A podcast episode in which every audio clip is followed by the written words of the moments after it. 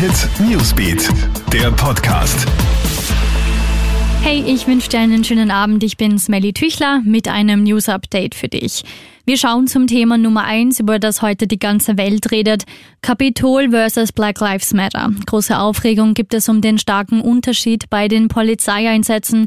Nach dem Sturm von aufgebrachten Trump-Anhängern auf das Kapitol mit vier Toten herrscht hier weltweites Entsetzen. User im Netz aus aller Welt zeigen sich verwundert über den Einsatz der Sicherheitskräfte, denn da haben sich sehr unterschiedliche Szenen abgespielt.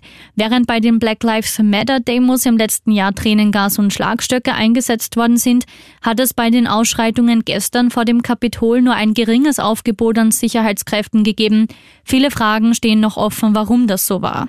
Der Wechsel im Weißen Haus ist jedoch nicht zu stoppen. Der US-Kongress hat die Wahl des Demokraten Joe Biden zum nächsten Präsidenten der Vereinigten Staaten formell bestätigt. Es ist also fix, spätestens am 20. Jänner wird Donald Trumps Präsidentschaft enden. Trump verspricht sogar eine geordnete Übergabe. Den Wahlsieg von Biden erkennt er jedoch immer noch nicht an. Von Rot auf Orange. Die Corona-Ampel könnte zum ersten Mal seit November wieder umspringen und eine andere Farbe als Rot anzeigen.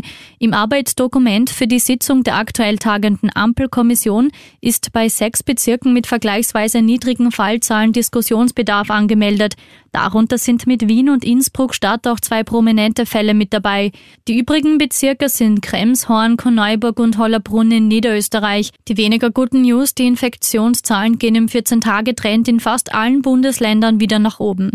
Und damit bleiben wir beim Thema Corona Bad News aus China. Dort herrscht gerade der größte Ausbruch des Coronavirus seit Monaten. Nachdem das Land das Virus seit dem Sommer eigentlich weitgehend im Griff und nur noch vereinzelt Infektionen gezählt hatte, sind die Zahlen in der Provinz Hebei in nur fünf Tagen auf mehr als 230 gestiegen. Die Behörden haben den Kriegszustand im Kampf gegen das Virus ausgerufen. Ich wünsche dir einen schönen Abend. Das ganze News Update hörst du auch stündlich auf Krone Hits. Krone Hit Newsbeat, der Podcast.